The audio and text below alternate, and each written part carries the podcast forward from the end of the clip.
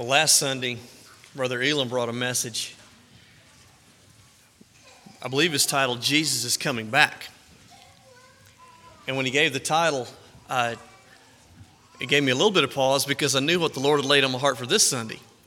But as I listened to the message, it was, an, it was a wonderful introduction to um, what I plan to, to bring this morning. He took us to Matthew 24 and he showed us very clearly that in the end times, deception will be rampant, and that we as believers need to hold steadfast to the word and endure till the end.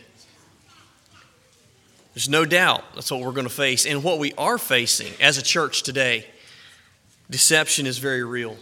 Um, I was talking with a pastor here just a couple months ago here in the audience.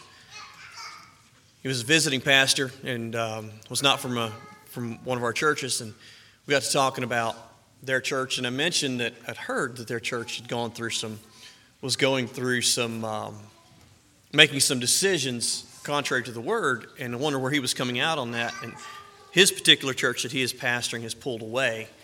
And he said, unfortunately, the greater church, the greater church body has decided to close the word and to preach a social gospel.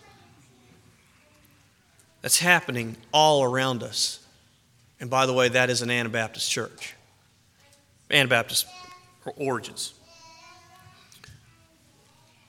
Brother Elam brought out several current events that are pointing to Christ's return, events in nature, and, as I was saying, in the trend of the modern church. There's a lot of things pointing to the soon return of Christ. Jesus is coming back. Are you? Am I ready? The message title this morning is How Soon Will It Be? Now, we all know that um, what Mark 13 32 says, but of that day and that hour knoweth no man, no, not the angels of heaven which are in heaven, neither the Son but the Father. Even Jesus doesn't know when God is going to say, Son, go bring your church home.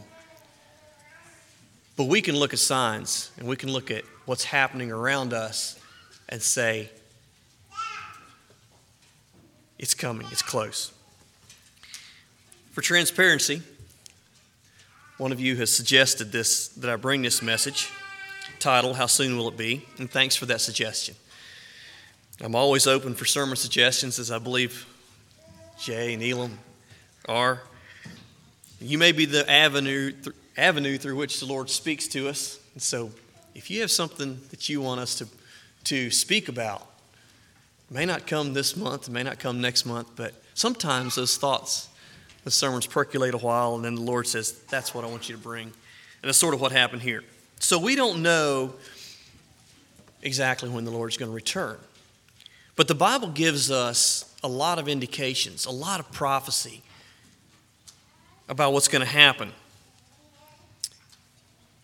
Like Brother Elam pointed out last Sunday, there were signs in nature. Um, it seems to me that nature is changing. Storms are getting worse. Um, there's signs in politics. We're getting closer and closer to a centralized one world currency. And if that comes into play, probably a one world government will soon follow. There are signs in the church. We realize deception is rampant, and many churches have closed the word and are preaching a social gospel. Our electrician was talking to him this week, and he said that um, there's more and more people showing up in their church because the churches that they're going to, that they went to, are suddenly talking about the, the issues that they're dealing with is whether they're going to go woke or not, or um, social issues. That's the big thing of the day. They've, they've quit preaching the word. They want truth. It's not just us that see it, there's many people that see it. So, what should the true church be looking for? What is going to happen next? And I believe we're getting very close to what a lot of people would call the rapture. Please understand, I am no professional or not very knowledgeable in eschatology, and I definitely am no authority on the subject. And if you believe different than something I say this morning, something I uh, talk about in the timing and order of events, um, I'm not here to try to change your mind or to um, diminish your way of belief. The Bible, we're not there yet. So to say this is exactly how it's going to be would be a mistake. My goal this morning is to help us to realize that Christ's return is very near. And actually, as far as I know, and those that I've talked to about this say the same thing. Scripturally, there's nothing that needs to happen before Christ returns. There's no prophecy that needs to be fulfilled. There's no great world event that needs to transpire before what we would consider or call the rapture. I want to look at three different comparisons that would set the rapture apart from the second coming of Christ. Depending on your view, some people would feel like basically the world is going to continue and Christ is going to return, great white throne judgment, and we'll all go to heaven or hell. But pretty much simple, straightforward. I want to look at three comparisons this morning why I would feel like there is quite possibly a rapture. If there is only a white throne judgment and Christ comes to earth and sets up his kingdom, there are several things that have to happen first before that happens. There has to be the mark of the beast. There has to be the false prophet. There has to be multiple prophecies have to be fulfilled. There has to be a thousand year reign of Christ, the millennium. Multiple prophecies have to be fulfilled if the second coming of Christ is, is just the final event. There's nothing between now and then. Tribulation period. We haven't faced those things yet. God's wrath has not been poured out on the earth. We haven't seen close to a third of the earth's population wiped out within a week or two or three. I'm not sure how long the time span will be. I'm sorry. I'm getting my, my dates mixed up there. But there's a very short period of time in which it looks, according to, to Revelation, it'll be close to a third of the world's population killed. We haven't seen that. And I, for one, am pretty I mean, the prophecies in the Bible that you see fulfilled are fulfilled literally. Jesus rode into the Jerusalem on, the, on a donkey's colt. They did not realize how it was going to be. They thought he was going to come as a conquering king. He came as a servant riding on a donkey. The prophecy was fulfilled literally. They did not know how it would happen. They didn't realize it when it did. But prophecies are very literal, quite often. Not always, but quite often. And so if there's only a second coming of Christ. There's still a good many things that have to happen. But I don't believe that that's all there is. I believe that the church is going to be taken out before then. We're going to be taken to heaven. And I want to look at three comparisons to bring out why I would say that. Let's turn to 1 Thessalonians 4. And I want to read verses 13 to 17. 1 Thessalonians 4 verses 13 to 17. but I would not have you to be ignorant, brethren, concerning them which are asleep, that ye, that ye sorrow not, even as others which have no hope. For if we believe that Jesus died and rose again, even so them also which sleep in Jesus will God bring with him. For this we say unto you by the word of the Lord, that we which are alive and remain unto the coming of the Lord shall not prevent them which are asleep. For the Lord himself shall descend from heaven with a shout, with the voice of the archangel, and with the trump of God, and the dead in Christ shall rise first. Then we which are alive and remain shall be caught up together with them in the clouds to meet the Lord in the air, and so shall we ever be with the Lord. Wherefore, comfort one another with these words. Take note in verse 17 that we will meet the Lord in the air. Very clear. Now, the word rapture is never used in the English Bible, but in the Latin Bible, the Latin Bible uses the verb here from which rapture comes from. So even in the English Bible, rapture is not used. The Latin Bible would, would um, use the basis for it there. Now, this is a quite different event from the one described in Zechariah 14, verses 3 to 9. Let's turn to Zechariah 14, verses 3 to 9, and read that event and see what he has to say about the end times.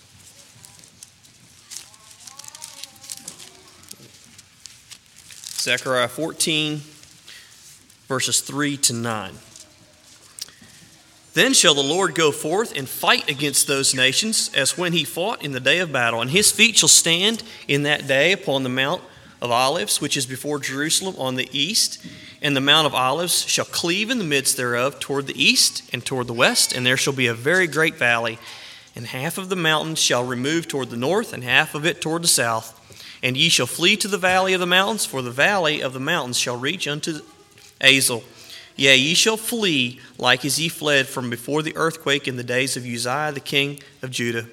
And the Lord my God shall come, and all the saints with thee. And it shall come to pass in that day that the light shall not be clear nor dark, but it shall be one day which shall be known to the Lord, not day nor night, but it shall come to pass that at evening time it shall be light. And it shall be in that day that living water shall go out of from Jerusalem, half of them toward the former sea, and half of them toward the hinder sea. In summer and in winter shall it be. and the Lord shall be king over all the earth. In that day shall there be one Lord, and his name one. Here the saints meet the Lord, or will see the Lord standing on the earth. The First time, the saints will meet in the air. Second time, when Christ's second coming is going to be physically on earth and this is going to physically happen. That's the way I see it. It's where it just looks like to me. And it and take note in verse five. And ye shall flee. Let's see. I'm sorry. The very last, like as ye fled from the day of fled from the earthquake in the days of Uzziah, king of Judah, and the Lord my God shall come, and all the saints with thee. The saints are already going to be in heaven with God when when he comes back to earth. So that's the first comparison. Now let's go to the second comparison, 1 Corinthians 15. 1 Corinthians 15, and we'll read verses 50 to 53.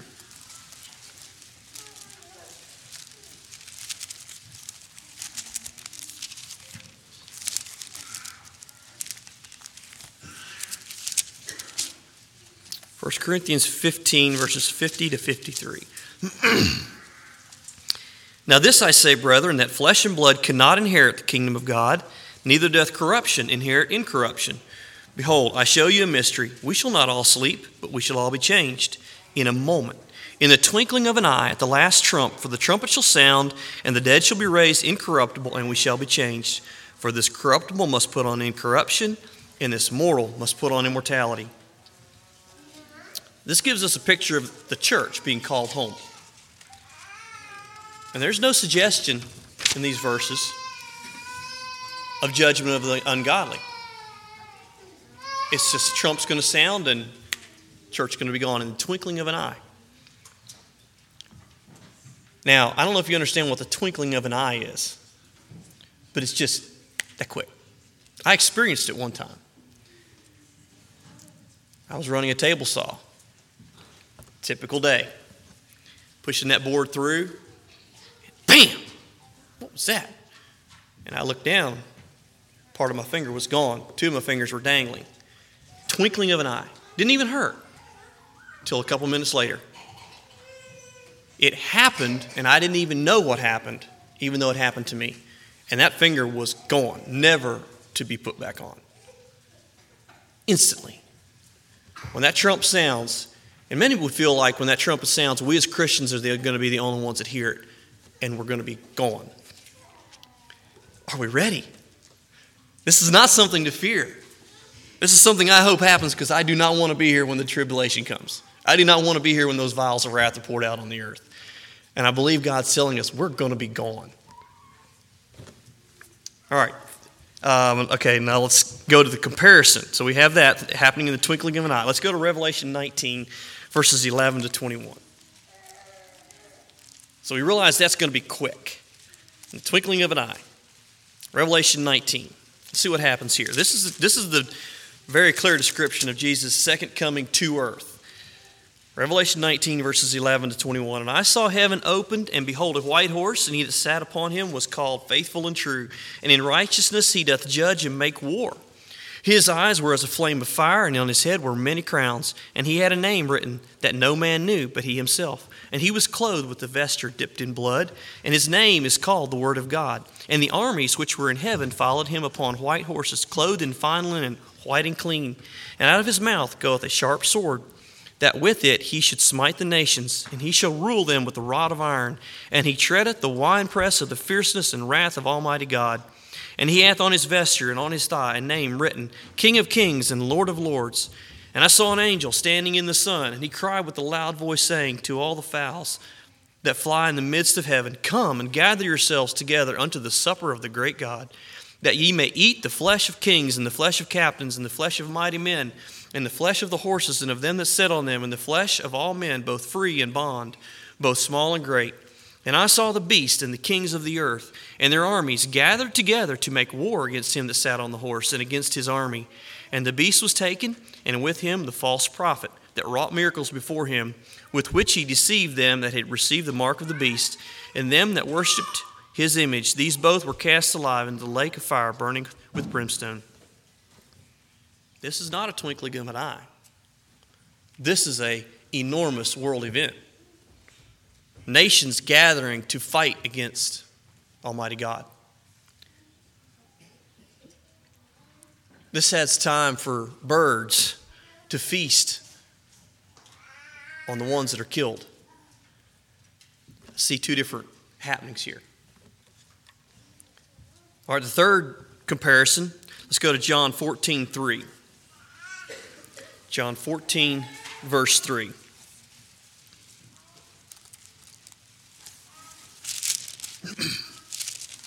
I'd love to read more some of these, but we're going to run out of time. John 14, 3. And if I go and prepare a place for you, I will come again and receive you unto myself, that where I am, there ye may be also. so that pictures us going to heaven. So let's go right back to what we read in Revelation 19. I'll read verses, verse 11 and then verses 20 and 21. Revelation 19, verse 11. And I saw heaven open, and behold, a white horse, and it sat upon him was called Faithful and True. And in righteousness he does judge and make war. So in John 14, verse 3, it's a peaceful, joyous time. We're going home. In 1911, there's not much peace and joy in this, in this meeting.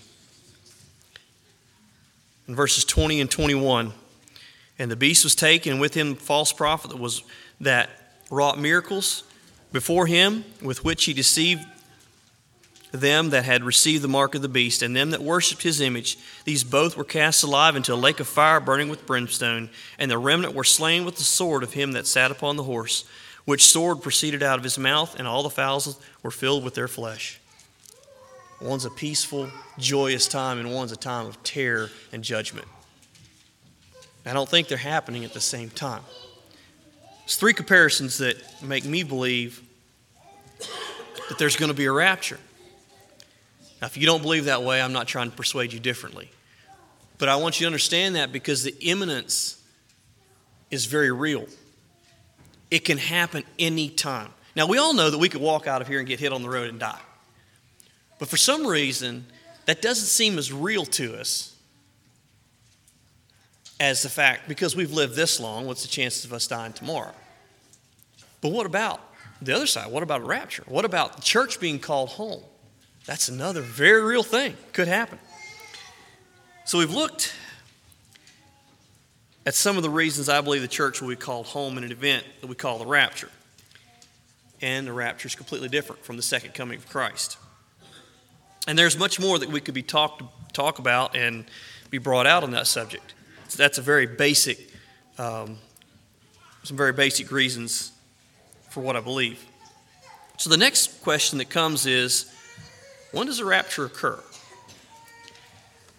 Let's go to Revelation 3, verses 14 to 22. And this is, a, this is the, um, this is the um, letter to the church of Laodicea. Revelation 3, verses 14 to 22. And many people would feel like, quite possibly, the letters to the different to seven churches were written to seven different church ages, times. And this one, being the last, would refer to the church right before Christ returns for us, right before the rapture. Well, let's read it, see what we think. Revelation 3, verses 14 to 22. And the angel of the church of the, of the Laodiceans, I'm sorry, and unto the angel of the church of the Laodiceans write, These things saith the Amen, the faithful and true witness, the beginning of the creation of God. I know thy works, that thou art neither cold nor hot. I would thou wert cold or hot. So then, because thou art lukewarm and neither cold nor hot, I will spew thee out of my mouth, because thou sayest, I am rich and increase with goods and have need of nothing, and knowest not that thou art wretched and miserable and poor and blind and naked. I counsel thee to buy of me gold tried in the fire, that thou mayest be rich, and white raiment, that thou mayest be clothed, and that the shame of thy nakedness do not appear, and anoint thine eyes with eye salve, that thou mayest see. As many as I love, I rebuke and chasten. Be zealous, therefore, and repent. Behold, I stand at the door and knock. If any man hear my voice and open the door, I will come into him and will sup with him, and he with me. To him that overcometh will I grant to sit with me in my throne, even as I also overcame, and am set down with my Father in his throne. He that hath an ear, let him hear what the Spirit saith unto the churches. Does that not describe the church today? Kind of just lukewarm. It's not all over the world. There's a lot of the church in, across the world that is very much on fire for the Lord, but the church in America, this describes it pretty well. And Jesus said it's disgusting to him. He wants us to be on fire for the Lord.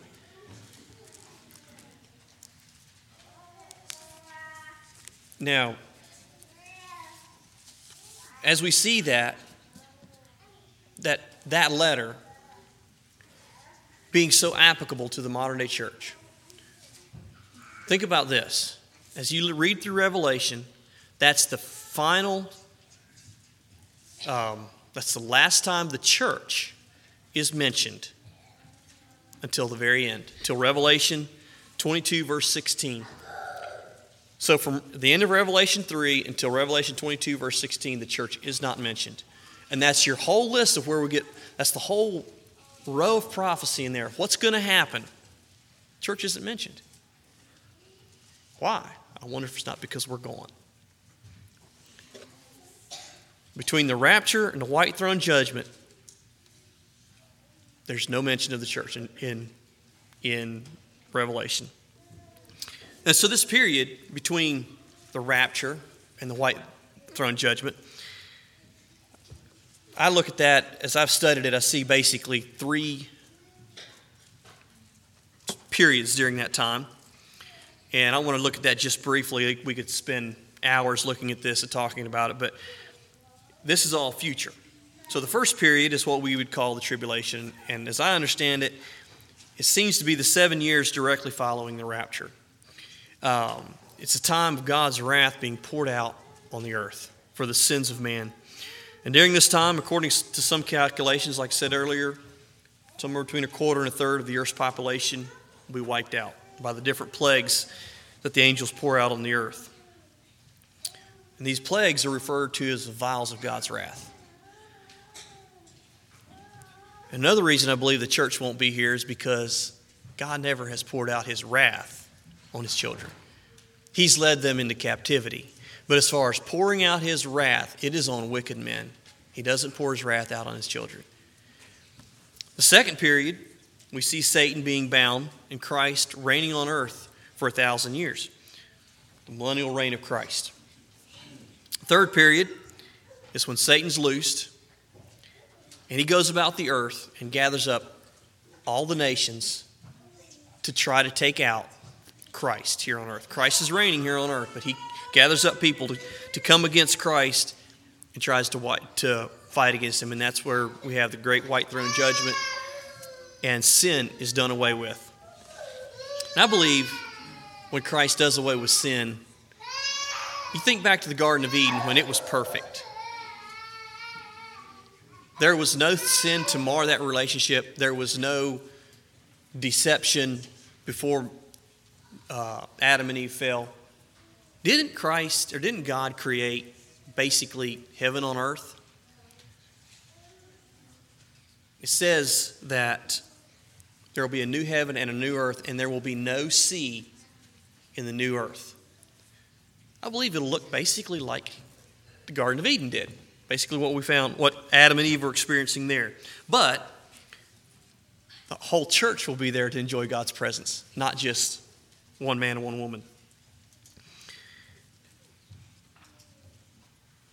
But for the true church today, as I list those three periods, we don't have any reason to worry about tribulation.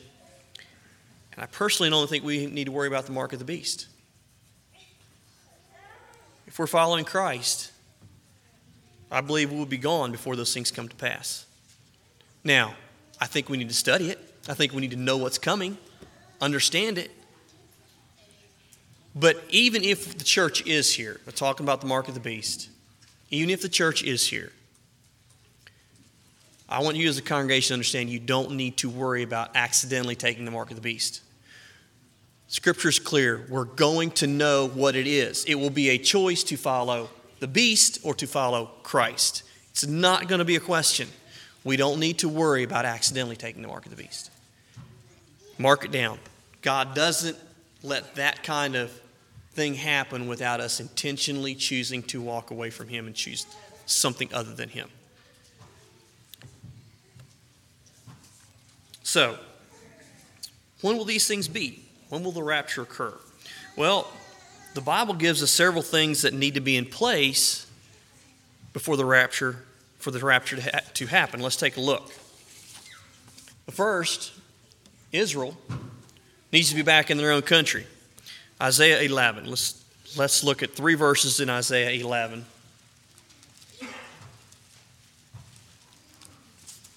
I'm sorry I'm taking you all over Scripture this morning. Um, that's a little bit the way eschatology is. You, you pick up prophecies here and there and put them together and realize what they're trying to say. Isaiah 11, verses 11 and 12 and verse 14. And it shall come to pass in that day that the Lord shall set his hand again the second time to recover the remnant of his people which shall be left from Assyria and from Egypt and from Pathros and from Cush and from Elam and from Shinar and from Hamath and from the islands of the sea and he shall set up an ensign for the nations, and shall assemble the outcasts of Israel, and gather together the dispersed of Judah from the four corners of the earth. In verse 14, but they shall fly upon the shoulders of the Philistines toward the west. They shall spoil them of the east together. They shall lay their hand upon Edom and Moab, and the children of Ammon shall obey them.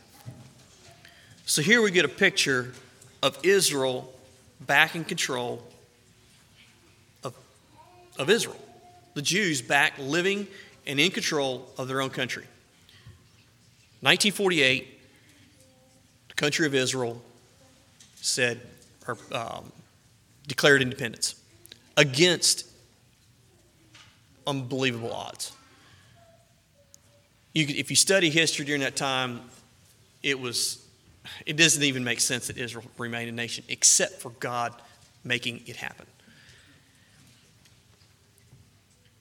Some would take the prophecy of the fig tree um, bringing forth a leaf. And you see that, that sign, you know the end is near and that that generation will not pass away. If that is literal, I'm not here to say whether it is or not, the generation that was born in 1948 is still here. That generation is slowly passing off the scene. My mother was born in 1948. She's still with us. And it says that generation will not pass before the rapture, before these things start to happen. Now, I don't know if that's exactly what that means. I know some people have thrown that out there. But the Jews are in their own, own country. They'll come from the four corners of the earth. And as you study what, if, if you look into what happened after they, after Israel became a nation, they came from around the world, poured back into Israel, and have been ever since. And in fact, in the last 10 years, they've averaged 26,000 Jews per year moving back into Jerusalem, or back into Israel, I should say, migrating back. And there's years it's been 60 and 70,000. And I thought the verse, uh, verse 14, they shall fly upon the shoulders of the Philistines. Many nations supplied them with airlines, bringing them back in. I don't know if that's what that prophecy meant or not, but I wonder. So, and uh, so we've seen or seeing this prophecy being fulfilled right now. And the millennial reign of Christ is talked about in the same prophecy. He says in verse 11, in that day, or you might say, starting that day, verse 11, let me read that again. And it shall come to pass in that day that the Lord shall set his hand again the second time to recover the remnant of his people. The first part of chapter 11 talked about the millennial reign of Christ, the things, how the earth will be during that time. And it says, in that day, or to, basically to start that day, you're going to see Israel back in their home country. So that, number one, Israel in their home country, they're there. Number two, Jews in control of Jerusalem. Let's look, look at Luke 21, verse 24.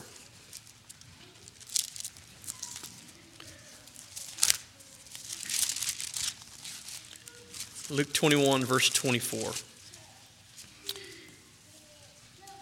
And they shall fall by the edge of the sword and shall be led away captive into all nations, and Jerusalem shall be trodden down of the Gentiles until the times of the Gentiles be fulfilled. That last little phrase, until the times of the Gentiles be fulfilled, that's a prophecy. The Jews are back in control of Jerusalem, not 100% yet. They're still part of Jerusalem the Jews are not in control of. Time of the Gentiles is rapidly coming to an end. The next thing is the gospel will be preached around the world. Brother Elam talked about this last Sunday. Matthew 24 14 says it. We are very nearly there. The gospel is going to be preached to all, all groups of people. With, with Wycliffe translators, all nations Bible translators, and I'm sure there's others. With the ease of the internet, the information being passed around the world, the Bible's there in just about every language. That's the third thing. Needs to happen. We're, we're there. Daniel 12, verse 4 says, But thou, O Daniel, shut up the words and seal the book, even to the time of the end. Many shall run to and fro, and knowledge shall be, in, shall be increased. Google was, was, was basically started to gather knowledge. Does this not, does this verse in Daniel not describe today? We go all over the place all the time. In fact, to the point most of us complain about how much we're going, how many miles we put on. We especially think of it now with gas prices. We're going, and knowledge is increased. It's not a thing you want to know about. You can't hop on the internet and find something out about it.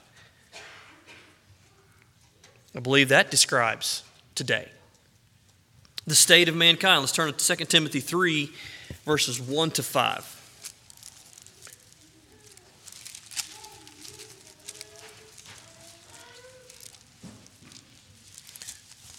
Second Timothy 3, verses 1 to 5. This know also that in the last days perilous times shall come, for men shall be lovers of their own selves, covetous, boasters, proud, blasphemers, disobedient to parents, unthankful, unholy without natural affection, truce breakers, false accusers, incontinent, fierce, despisers of those that are good, traitors, heady, high minded, lovers of pleasures more than lovers of God. And verse 5 is what's shocking having a form of godliness, but denying the power thereof. From such turn away. This is the church. This is not talking about what's happening in the world. Having a form of godliness, endeavoring to look godly, and doing all this list of things. Is that not a description of today? So called godly people will live very ungodly lives. That's the description of our church, of the church today as we look around.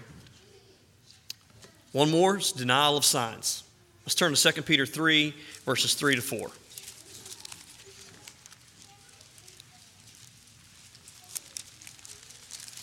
2 Peter 3, verses 3 to 4.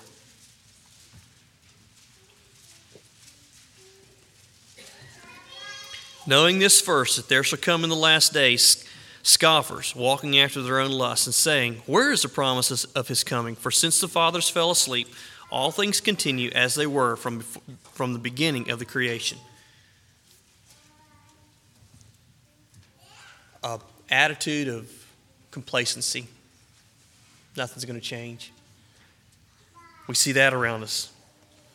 So we see that the world is pretty much the way God said it would be before end time events begin to occur.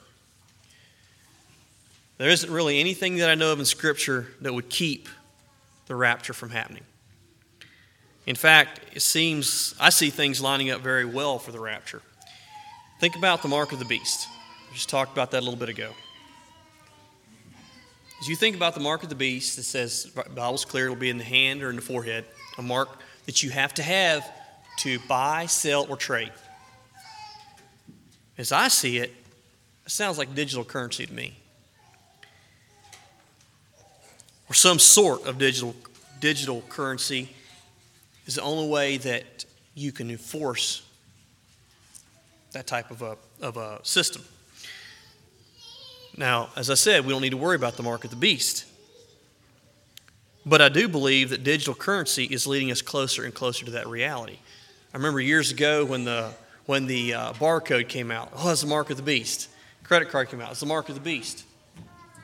You know what? Digital currency is the next step. Yes, it was starting.